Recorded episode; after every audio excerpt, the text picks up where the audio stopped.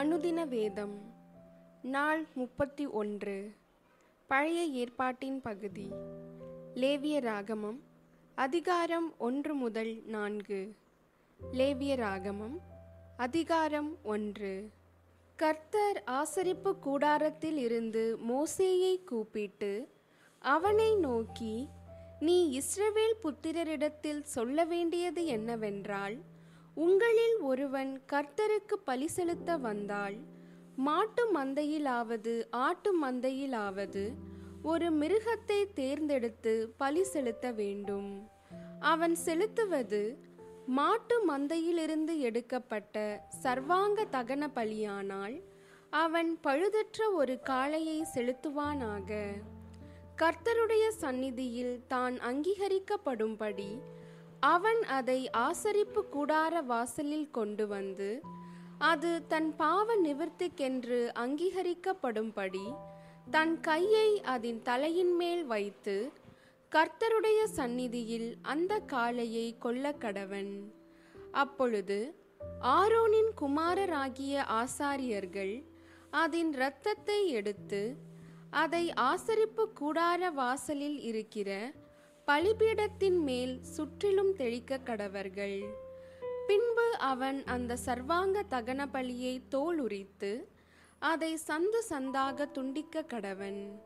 அப்பொழுது ஆசாரியனாகிய ஆரோனின் குமாரர் பலிபீடத்தின் மேல் அக்கினியை போட்டு அக்கினியின் மேல் கட்டைகளை அடுக்கி, அவன் குமாரராகிய ஆசாரியர்கள் துண்டங்களையும் தலையையும் கொழுப்பையும் பலிபீடத்தில் உள்ள அக்கினியில் இருக்கிற கட்டைகளின் மேல் அடுக்கி வைக்க கடவர்கள். அதன் குடல்களையும் தொடைகளையும் அவன் தண்ணீரினால் கழுவுவானாக.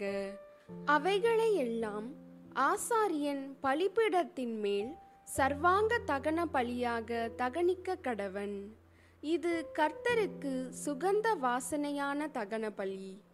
அவன் செலுத்துவது செம்மறியாட்டு மந்தையில் உள்ள ஆடுகளிலாவது வெள்ளாட்டு மந்தையில் உள்ள ஆடுகளிலாவது எடுக்கப்பட்ட சர்வாங்க தகன பலியானால் பழுதற்ற ஒரு கடாவை கொண்டு வந்து கர்த்தருடைய சந்நிதியில் பலிபீடத்தின் வடபுறத்தில் அதை கொல்ல கடவன்.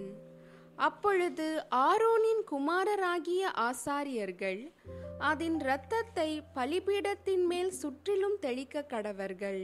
பின்பு அவன் அதை சந்து சந்தாக துண்டித்து அதன் தலையையும் கொழுப்பையும் கூட வைப்பானாக. அவைகளை ஆசாரியன் பலிபீடத்தில் உள்ள அக்கினியில் இருக்கிற கட்டைகளின் மேல் அடுக்கி வைக்க கடவன். குடல்களையும் தொடைகளையும் அவன் தண்ணீரினால் கழுவுவானாக. அவைகளையெல்லாம் ஆசாரியன் கொண்டு வந்து பலிபீடத்தின் மேல் தகனிக்க கடவன். இது சர்வாங்க தகன பலி. இது கர்த்தருக்கு சுகந்த வாசனையான தகன பலி. அவன் கர்த்தருக்கு செலுத்துவது பறவைகளிலிருந்து எடுக்கப்பட்ட சர்வாங்க தகன பலியானால் காட்டு புறாக்களிலாவது புறா குஞ்சுகளிலாவது எடுத்து செலுத்த கடவன். அதை ஆசாரியன் பலிபீட தண்டையில் கொண்டு வந்து அதன் தலையை கிள்ளி பலிபீடத்தில் தகனித்து அதன் இரத்தத்தை பலிபீடத்தின் பக்கத்தில் சிந்தவிட்டு அதன் இறை பையை அதன் மலத்தோடும் கூட எடுத்து அதை பலிபீட தண்டையில் கீழ்ப்புறமாக சாம்பல் இருக்கிற இடத்திலே எரிந்துவிட்டு, பின்பு அதன் செட்டைகளுடன் அதை இரண்டாக்காமல் பிளப்பானாக. பின்பு ஆசாரியன் அதை பலிபீடத்தில் உள்ள அக்கினியில் இருக்கிற கட்டைகளின் மேல் தகனிக்க கடவன். இது சர்வாங்க தகன பலி. இது கர்த்தருக்கு சுகந்த வாசனையான தகன பலி. லேவியராகமம் அதிகாரம் இரண்டு. ஒருவன் போஜன பலியாகிய காணிக்கையை கர்த்தருக்கு செலுத்த வேண்டுமானால் அவன் காணிக்கை மெல்லிய மாவாயிருப்பதாக. அவன் அதின்மேல் எண்ணெய் வார்த்து அதின்மேல் தூப வர்க்கம் போட்டு அதை ஆரோனின் குமாரராகிய ஆசாரியர்களிடத்தில் கொண்டு வருவானாக. அப்பொழுது ஆசாரியன் அந்த மாவிலும் எண்ணெயிலும் ஒரு கைப்பிடி நிறைய தூபவர்க்கம் எல்லாவற்றோடும் எடுத்து அதை பலிபீடத்தின் மேல் ஞாபக குறியாக தகனிக்க கடவன். அது கர்த்தருக்கு சுகந்த வாசனையான தகன பலி. அந்த போஜன பலியில் மீதியாயிருப்பது ஆரோனையும் அவன் குமாரரையும் சேரும். கர்த்தருக்கு இடும் தகன பலிகளில் இது மகா பரிசுத்தமானது. நீ படைப்பது அடுப்பில் பாகம் பண்ணப்பட்ட போஜன பலியானால் அது எண்ணெயிலே பிசைந்த மெல்லிய மாவினால் செய்த புளிப்பில்லா அதிரசங்களாயாவது எண்ணெய் பூசப்பட்ட புளிப்பில்லா அடைகளாயாவது இருப்பதாக. நீ படைப்பது தட்டையான சட்டியில் பாகம் பண்ணப்பட்ட போஜன பலியானால் அது எண்ணெயிலே பிசைந்த புளிப்பில்லா மெல்லிய மாவினால் செய்யப்பட்டதாயிருப்பதாக. அதை துண்டு துண்டாக பிட்டு அதின்மேல் எண்ணெய் வார்ப்பாயாக. இது ஒரு போஜன பலி. நீ படைப்பது பொறிக்குஞ்சட்டியில் பாகம் பண்ணப்பட்ட போஜன பலியானால் அது எண்ணெயிலே பிசைந்த மெல்லிய மாவினால் செய்யப்படுவதாக. இப்படி செய்யப்பட்ட போஜன பலியை கர்த்தருக்கு செலுத்துவாயாக.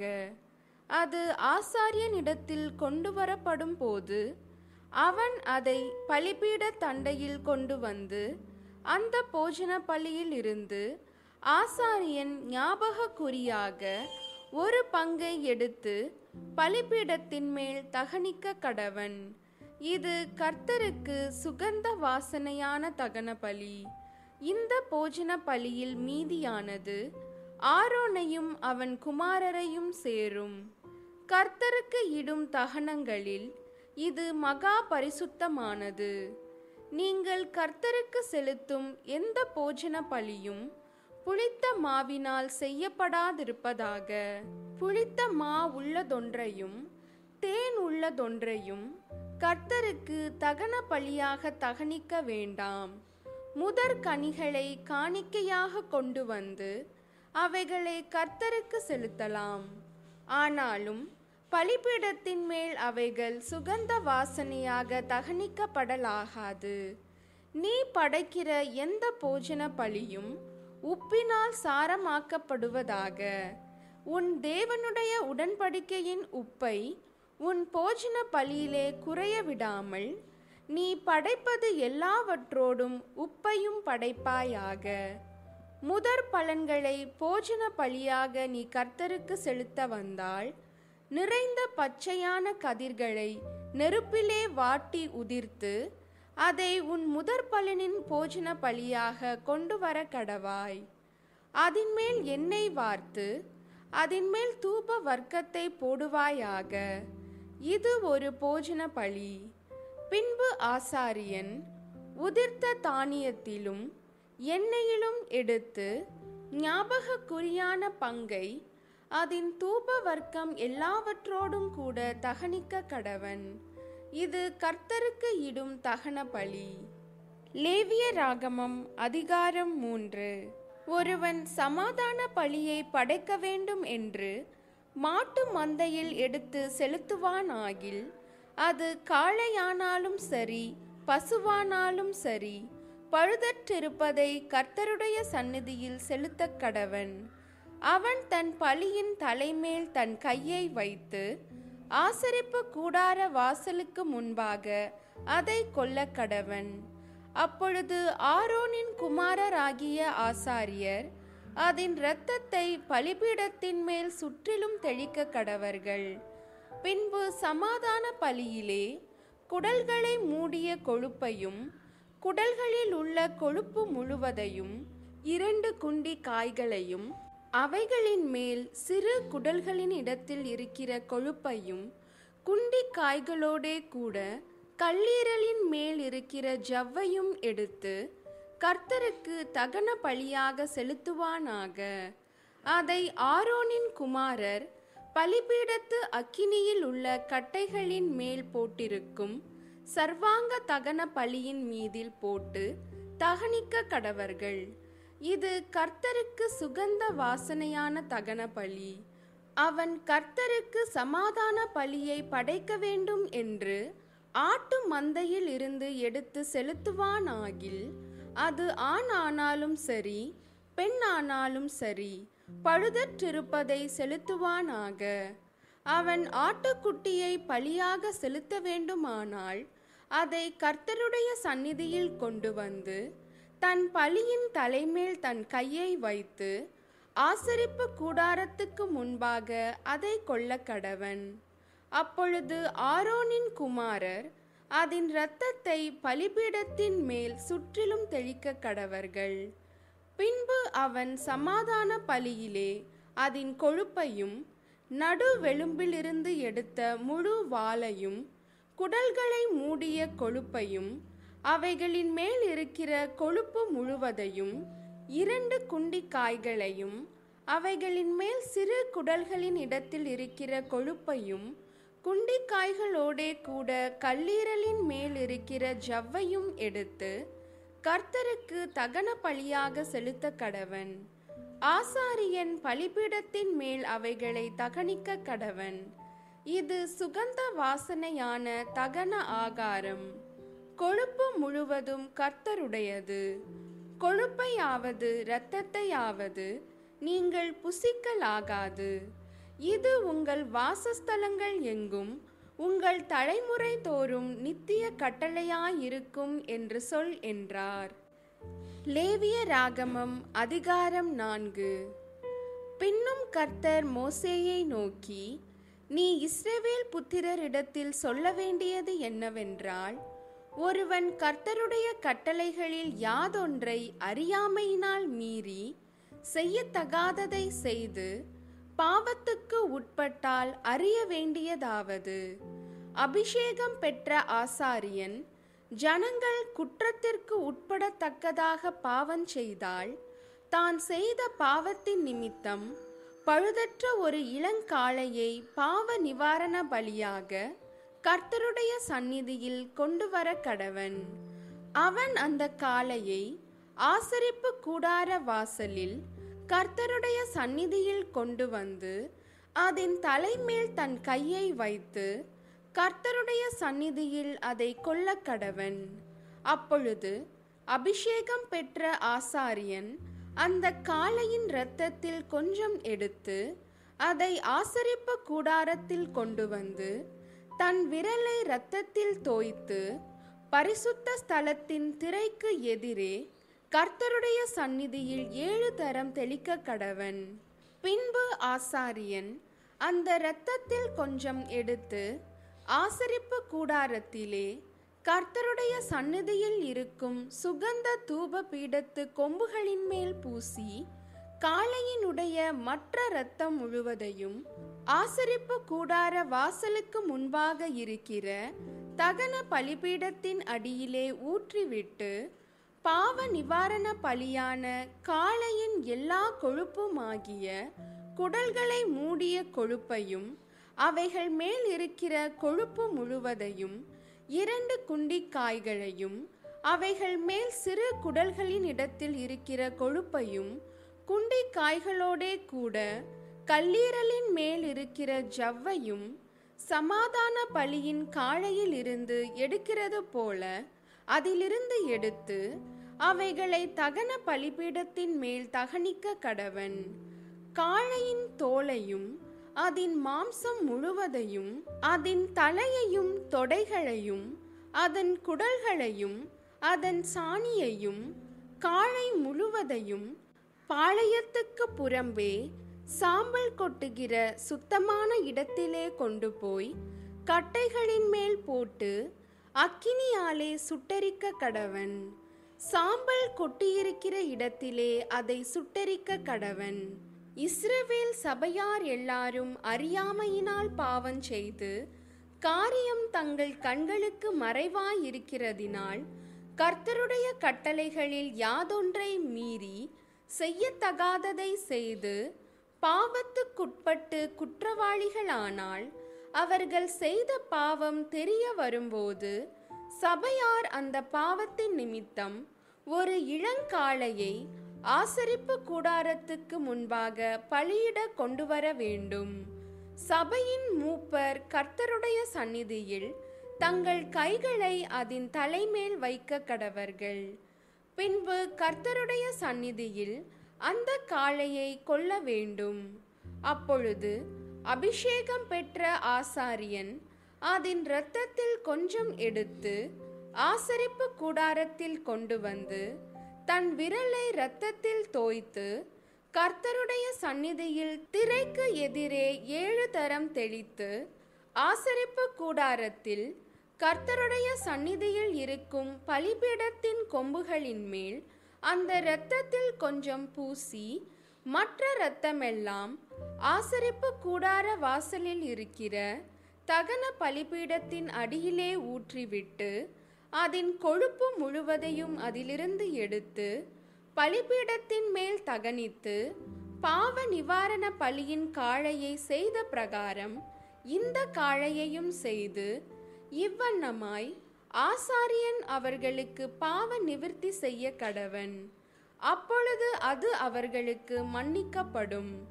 பின்பு காளையை பாளையத்துக்கு புறம்பே கொண்டு போய் முந்தின காளையை சுட்டரித்தது போல சுட்டரிக்க கடவன்.